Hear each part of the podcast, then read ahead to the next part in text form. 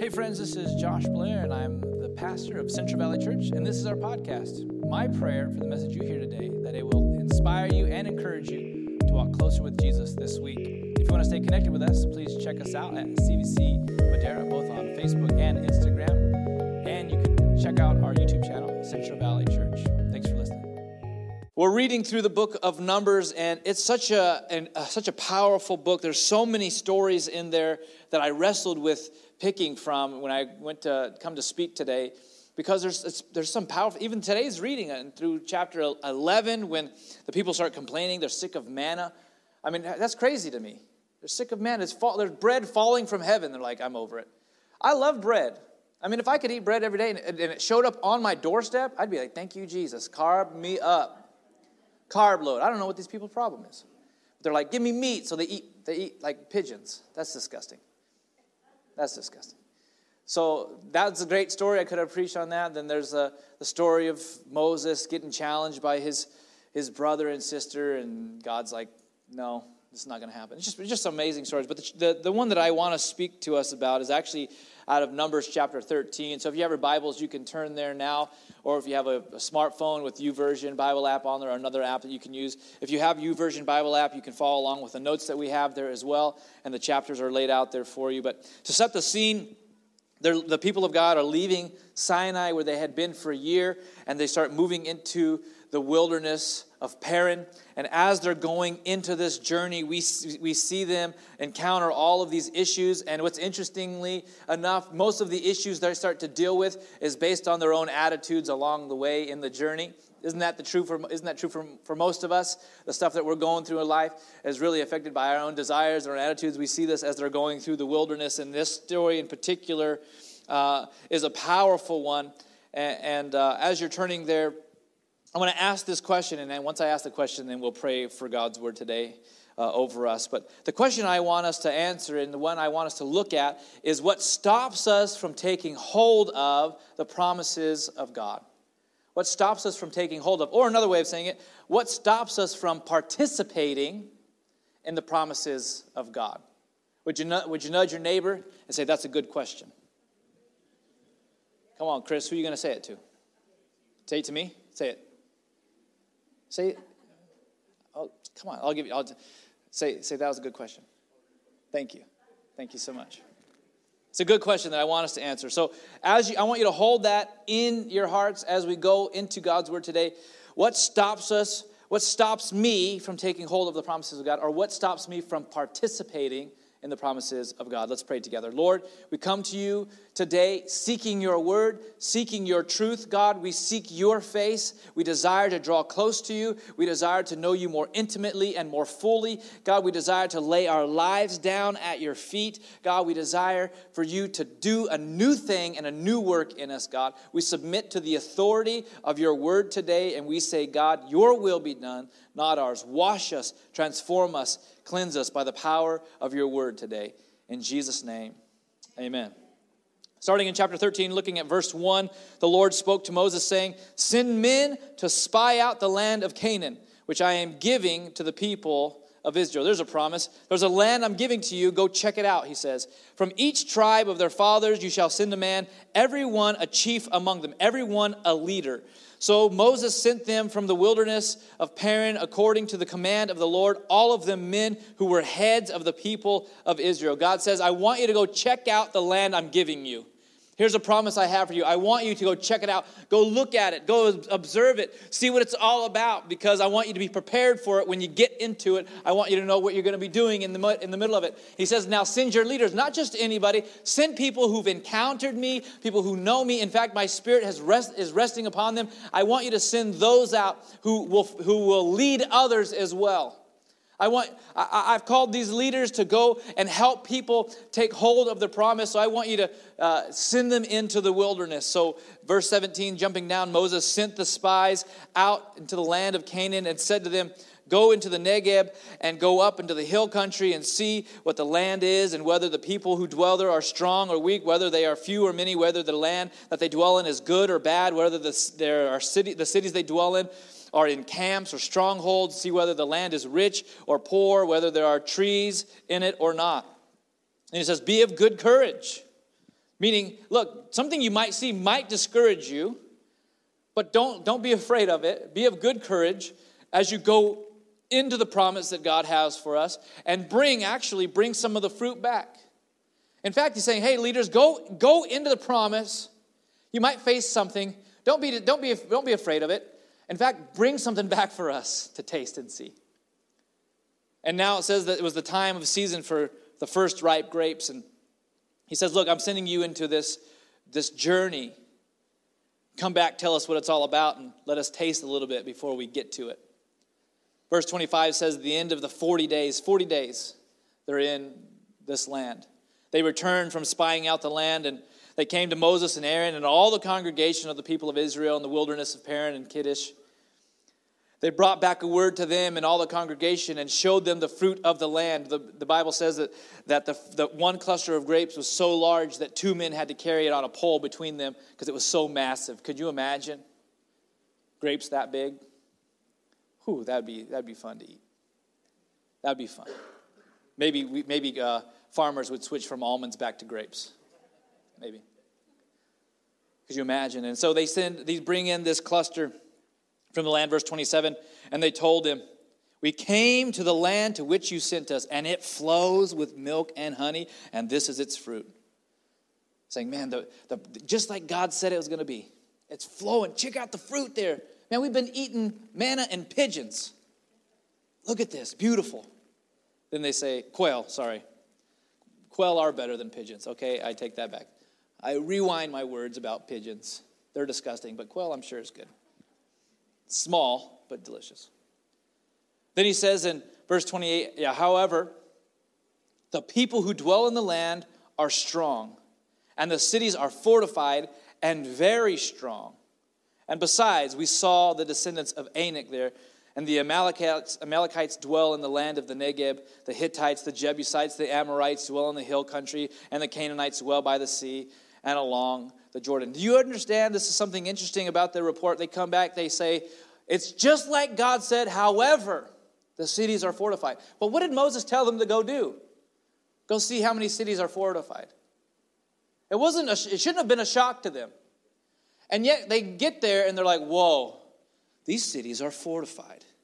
Moses should have been like, yeah, okay, how many? Oh, people are big. Okay, well, like I thought I asked you to see if they're strong or weak. But yet they come back and say, man, the promise looks good, but there's some stuff in the way. There's some stuff in the way. And then they begin to list all the people groups and where they live. In verse 30, though, Caleb, one of the 12, he quieted the people before Moses said, Let us go up at once. Let us go now and occupy it, for we are able to overcome it. Then the men who had gone up with him said, We're not able to go up against these people, for they're stronger than we are. So they brought to the people of Israel a bad report of the land that they had spied out, saying, The land through which you, we have gone to spy it out is a land that devours its inhabitants, and all the people who we saw there are of great height. And they we saw the Nephilim, the sons of Anak, who came from the Nephilim, and we seemed, listen, to ourselves like grasshoppers, and so we seemed to them. Ten of the twelve spies forgot what their mission was and saw the impossibility that laid in front of them rather than the promise that God had for them. Ten of the twelve spies who were sent in, supposed to be leaders that people would follow, came back and, and for some reason, they forgot the promise that God had already given them and came back and gave a bad report. See, God said to Moses, Gather your chiefs, gather your leaders, gather the strong ones to go ahead of the people. The ones who have seen me work, the ones that were there, the ones I put my anointing on, my hand on, and have them go spy it out. And after 40 days, they say, Yes, the land is flowing with milk and honey. Yes, the promises are there. Yes, the fruit is large. Yes, it's wonderful. But wait, there are giants in the land. There are giants in the land. You ever ask yourself, what are the giants in my life that stop me from taking a hold of the promises of God for my life? Or maybe even a better way of saying it is, What are the giants that I face in my, my life every day that stop me from participating in the promise of God in my life? What are these giants? See, I think that the chiefs, the, the, the leaders of the people, allowed the obstacle in their way, the giants, to stop them from taking possession of the land. And, and honestly, I don't think it was the obstacle's fault. I think that it was the leaders and their perspective that allowed the obstacle to define for themselves the promises that they would receive and participate in and take hold of. Hello. There's a quote from J. Sidlow Baxter. It says this. He asked the question, What's the difference between an obstacle and an opportunity? He says, Our attitude toward it. That's the difference between an opportunity and an obstacle. Every, he says, every op- opportunity has a difficulty. Every, op- every difficulty has an opportunity. Listen, as followers of Jesus, it's not about the obstacles we face, but how we will face them. How we will face them. If you're taking notes this morning, my first point for us today is it matters how we perceive ourselves in light of God's truth. It matters how we perceive ourselves. It matters what we see about ourselves in light of what God says about us. And if we neglect to take a hold of the truth about uh, of God's word, uh, what it speaks about us, we will be pushed out from the promises. We'll be able to not be able to take a hold of the promises or participate in the promise of God that He has for us in our lives. What does it say in verse 33? We saw the giants and we saw in ourselves, we perceived to ourselves to be like grasshoppers, and so we seemed to them. These leaders of Israel saw themselves in light of the obstacles that laid before them and not as God said they were. See, they had lost connection to the greatness of their God and all they, that He had done for them. And in their eyes, they were too small, too insignificant to overcome the obstacles to claim the promises of God. Can I ask you, what are the promises that God has for you in your life? That you're not able to take hold of or that you're not participating in? I think sometimes we think, okay, obstacles, like I, am not really I, I'm not really wrestling with a major sin or issue, you know, like I'm not addicted to anything, or, you know, I, there, yeah, I might struggle a little bit, but I'm not really, I don't feel like I'm in a fight right now. I don't feel like I'm in a struggle right now. But perhaps there's something in your way that's stopping you from participating in the things that God has put in your life as a fulfillment of His promise in your life. Here's an example. See, God promised that He would give you brothers and sisters in Christ, that you would have a community of believers with you, that you would not have to walk this journey alone. And yet, See, there's a promise for you, and yet you're not taking hold of it because maybe there's a giant of busyness that stands in your way. You, oh man, I would love to be a part of what God's doing, but oh, man, I've got so much going on. I really just can't do it. I, it's, not, it's not a possibility for me. Maybe it's a possibility for you. I'm so glad that you can join in in that and, you know, be encouraged by that and, and, and, and, and be filled by that. But it's just not something for me. Why? Because you have an obstacle in your way and you think the obstacle defines for you how to receive the promise. Perhaps there's, a, there's something that God's wanting to work in your life and He's provided all the solution for it, but yet you have obstacles of, of financial issues or you have uh, busyness or you have something else that gives you an excuse not to grab a hold of the promise. See, the, the obstacles, the giants, were not really what they were, ish, they were facing with. It was their excuse to not have to press in a little bit to receive it. What are the excuses that we have that we turn into giants that keep us from participating? See, maybe you're thinking, man, I want to be used by God. And I would love to, to, to witness to somebody about Jesus, or I would love to, you know, pray for people, but uh, I just, it's not in me. I can't do it. I, I'm not, I'm not, I'm not, I don't know scripture enough. I, I'm not wise enough. What if somebody asks me a question I don't know? I'm not about, about looking like a fool, so I just can't do it. You've created a giant that stops you because what does Jesus say? He says, You are going to be disciples that make disciples. You're going to be those who I send into all the world, who's going to preach the good news, who's going to set the captive free, who's going to open up blind eyes, who's going to see the dead raised, who's going to see the, the, the deaf hear again. And you say, ah, but that's not me. And perhaps you're allowing some obstacle of fear or insignificance or lack. So that when you look in the mirror, you see a grasshopper. When Jesus, when Jesus looks at you, he says, I see a giant slayer and yet you believe yourself more than you believe God's word. And we got to say, God, would you forgive us for again putting our opinion above your truth? See, there are promises that God has for you that He wants you to take a hold of or He wants you to participate in. They're already happening around you, but yet you give yourself a reason to be on the outside. They don't really want me. They don't really care. They don't really need my voice in this. No one's going to miss me if I'm not here. Lie, lie, lie. And you allow that lie to become a giant that creates an obstacle, and you withdraw when God says, I've already provided for you. How many of you are trying to walk this walk alone and you struggle?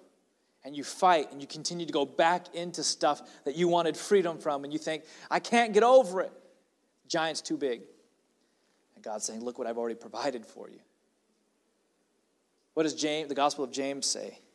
Confess your sin one to another so that you might be healed. The healing is already there for you, but you've pushed yourself away because you say, I can't trust these people. They don't want me, they don't love me. And you, you create giants that keep you from the promise of freedom keep you from the promise of joy, keep you from the promise of healing, keep you from the promise of hope. Come on, church. We need to be people who say, the obstacle does not define how I take a hold of God's truth. God's truth defines what I live in by His promise.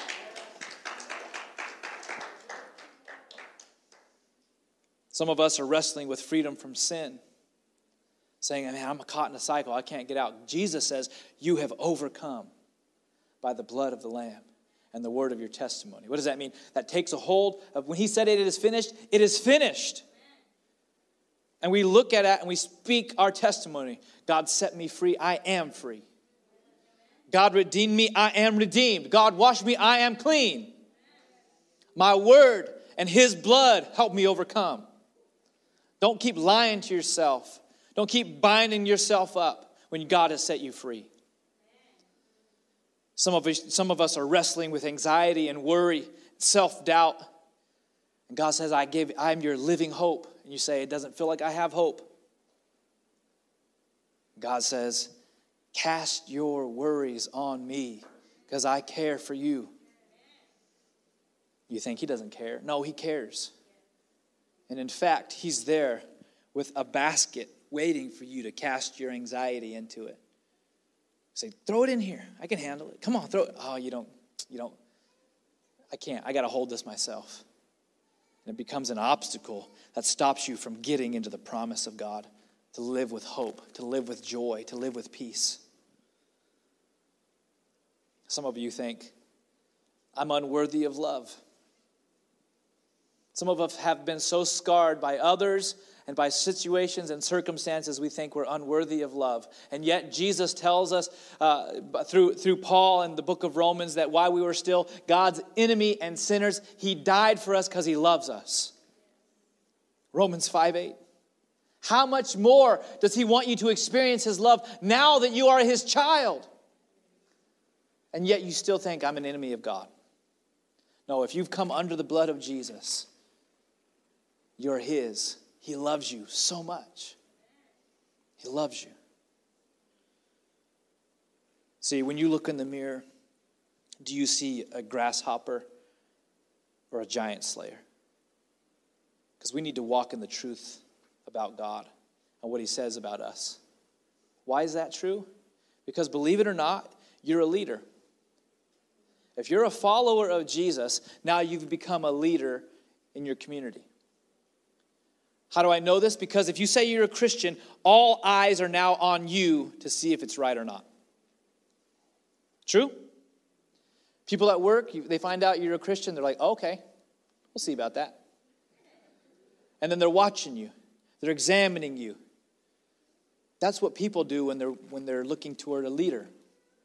Are they going to mess up? What are they going to do? All of a sudden, now your life is on display and you're leading people somewhere by the way you live your life. You're a leader.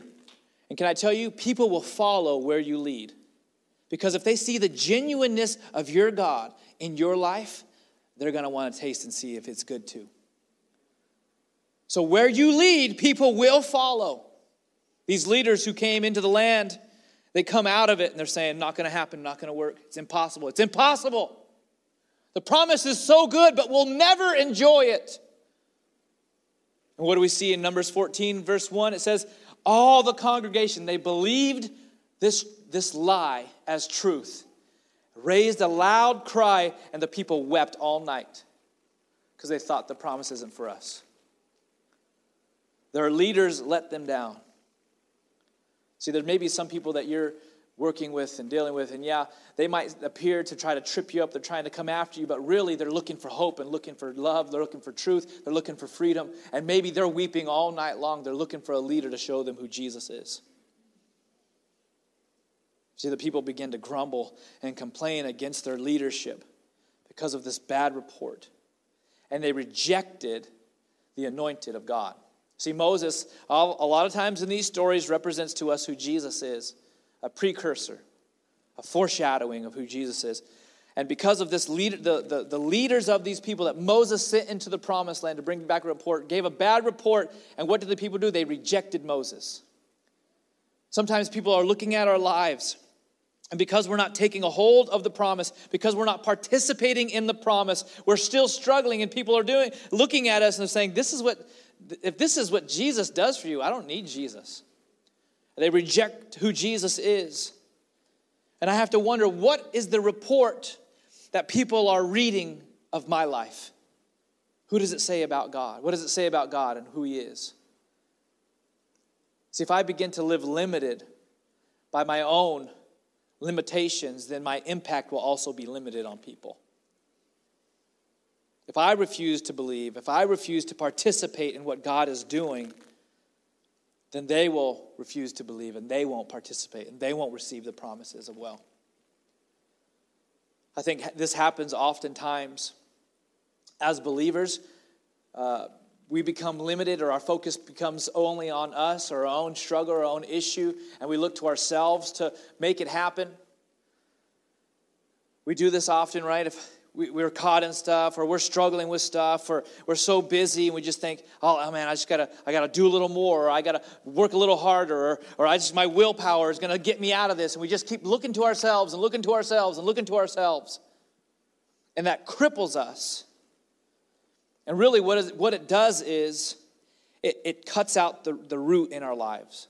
See the reason why we become limited i think my third point is because it's a root problem. Mark chapter 4, 16 and 17 says this These are the ones sown in the rocky ground, and the ones who, when they hear the word, immediately receive it with joy, and they have no, but they have no root in themselves, but they endure for a while. Then, when tribulation or persecution arises on account of the word, immediately they fall away. Immediately they begin to look at themselves as grasshoppers compared to the issues they face. We begin to compromise the truth. We begin to le- believe a lie.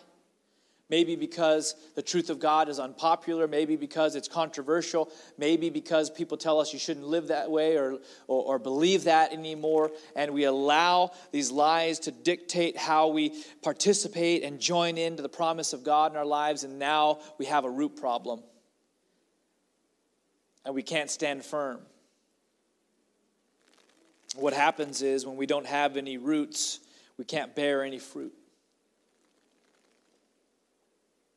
So we look at our lives and we're saying, I'm not producing anything. And all it does is it creates a cycle of pushing ourselves further and further down. We're smaller. I'm even more insignificant. I'm nobody. I can't do anything. Ah, and you're like, I'm worthless. And the enemy's like, Yeah, you are. You are worthless. You're nothing. You don't matter. No one cares. No one loves you anyway. No one even likes your haircut. And you think, man, I'll never get this right. I'll never do this thing. That's what the leaders were doing. They looked to themselves. They looked at themselves. Said, We can't do it. But we have an example. Two of the 12 spies actually got it right Caleb and Joshua. And they help us understand what it means to, to remain rooted in the things of God. What did Caleb say? In verse 30 of chapter 13, he said, Let's go now. Let's occupy it now. Let's take it now. Why? Because he believed the word of God. The word of God. He said, This is the promise of God. He said, I'm giving you the land. Go check it out. Determine how you're going to go about it, what you're going to do with it. And Caleb's like, That's what he said. Let's go. Why? Because he believed God's word. He took it as the authority in his life. No one else's words, no, uh, no, no matter those who went with him, he said they're wrong. As the people began to cry out and weep and, to, and, and, believe a lie, he says, No, you're wrong. He said, I'm standing firm on, on the word of God, and I say, Let's go, because God said, Let's go. He, Caleb, represents believing the word of God in your life, even if it's contrary to everything else you see around you. Hold on to the word. And Joshua, he represents one who loved the presence of God. We read stories about when there was a tent of meeting outside the camp, Moses would go and Joshua would accompany him. And Moses would talk to God face to face, and Joshua would be there with him. And then Moses would get up and leave. But Joshua loved the presence so, of God so much, he would linger and just feel it. I love his presence. I love his presence. I want to be where God is. I want to I want to hear him. I want to feel him. I want to know him. I'm hungry for more. See, Joshua represented those who long to be in the presence of God. How do we make sure that we take hold of the promise or, or participate in the promise, remain faithful to the word of God, and love his presence? Love his presence. Love to be with those who are with him and longing to be with him. So that you're faithful Sometimes you got to look at whatever is trying to stop you from participating in the promise of God and confront it head on. Whatever it might be that stops you from participating and taking a hold of the promise of God for your life. Caleb and Joshua represent the word and worship and prayer together, keeping us rooted in who God is and how he defines us. Point four is this you got to let God determine who you are. Not the world, not society, not your own thoughts, not your own feelings, but God. See, God establishes who we are. Because Joshua and Caleb's identity was established in God through his word and being in his presence, they knew for themselves what would happen if they faced the obstacles before them. That's why they were able to say in, Numbers 14, verses 8 and 9 if the Lord delights in us, which he does, he will bring us into the land and give it to us, a land that flows with milk and honey. Only do not rebel against the Lord. Do not fear the people of the land. Listen what they say, for they are bread for us. This obstacle we're facing, it's not going to stop us. We're going to feed on it and move forward. This thing that's trying to get in our way, we're going to destroy it as we move past it to bigger and greater things. See, there are things that the, that the enemy puts in your way, and you think, oh, I can't face that. I can't do, I don't, I can't do anything about that. I'm small in comparison. But it's not about you. It's about God in you. How big is the God that's within you that's greater than anything that you'll face in this world? They'll be bread for us. He says their protection has been removed. Whatever barrier, whatever giant that you might be facing, maybe you're not facing any type of giant right now, but you will. There will be something that come against you. Relational issues, financial issues, health issues, they're going to come at you. Whatever that giant might be, you got to look at it and say, Greater is he that's in me than that the one who's in the world. And you look at your giant, your obstacle, and you say, You're just bread. You're just bread. I'm gonna go, I'm gonna move through you, and you're gonna fuel me for the next journey ahead of me. See, Joshua and Caleb, they knew the obstacles weren't there to stop them, but to, they were there to propel them into their promise. They believe this challenge won't kill us, it'll feed us for the next one. You got to believe, you got to remember. That's why it's so important that Jesus says we've overcome by the blood of the Lamb that buys us our freedom, that sets us free, and the word of our testimony. Why is, why is remembering where God has brought us from help us overcome? Because it, it allows us to speak the truth that if that didn't kill me, this won't either. If that didn't take me out, this won't either. If God delivered me from that, He'll deliver me from this too. Your testimony helps you overcome. You gotta, gotta share your testimony with yourself. Get up in the, in, in the mirror in the morning and say, I ain't dead yet.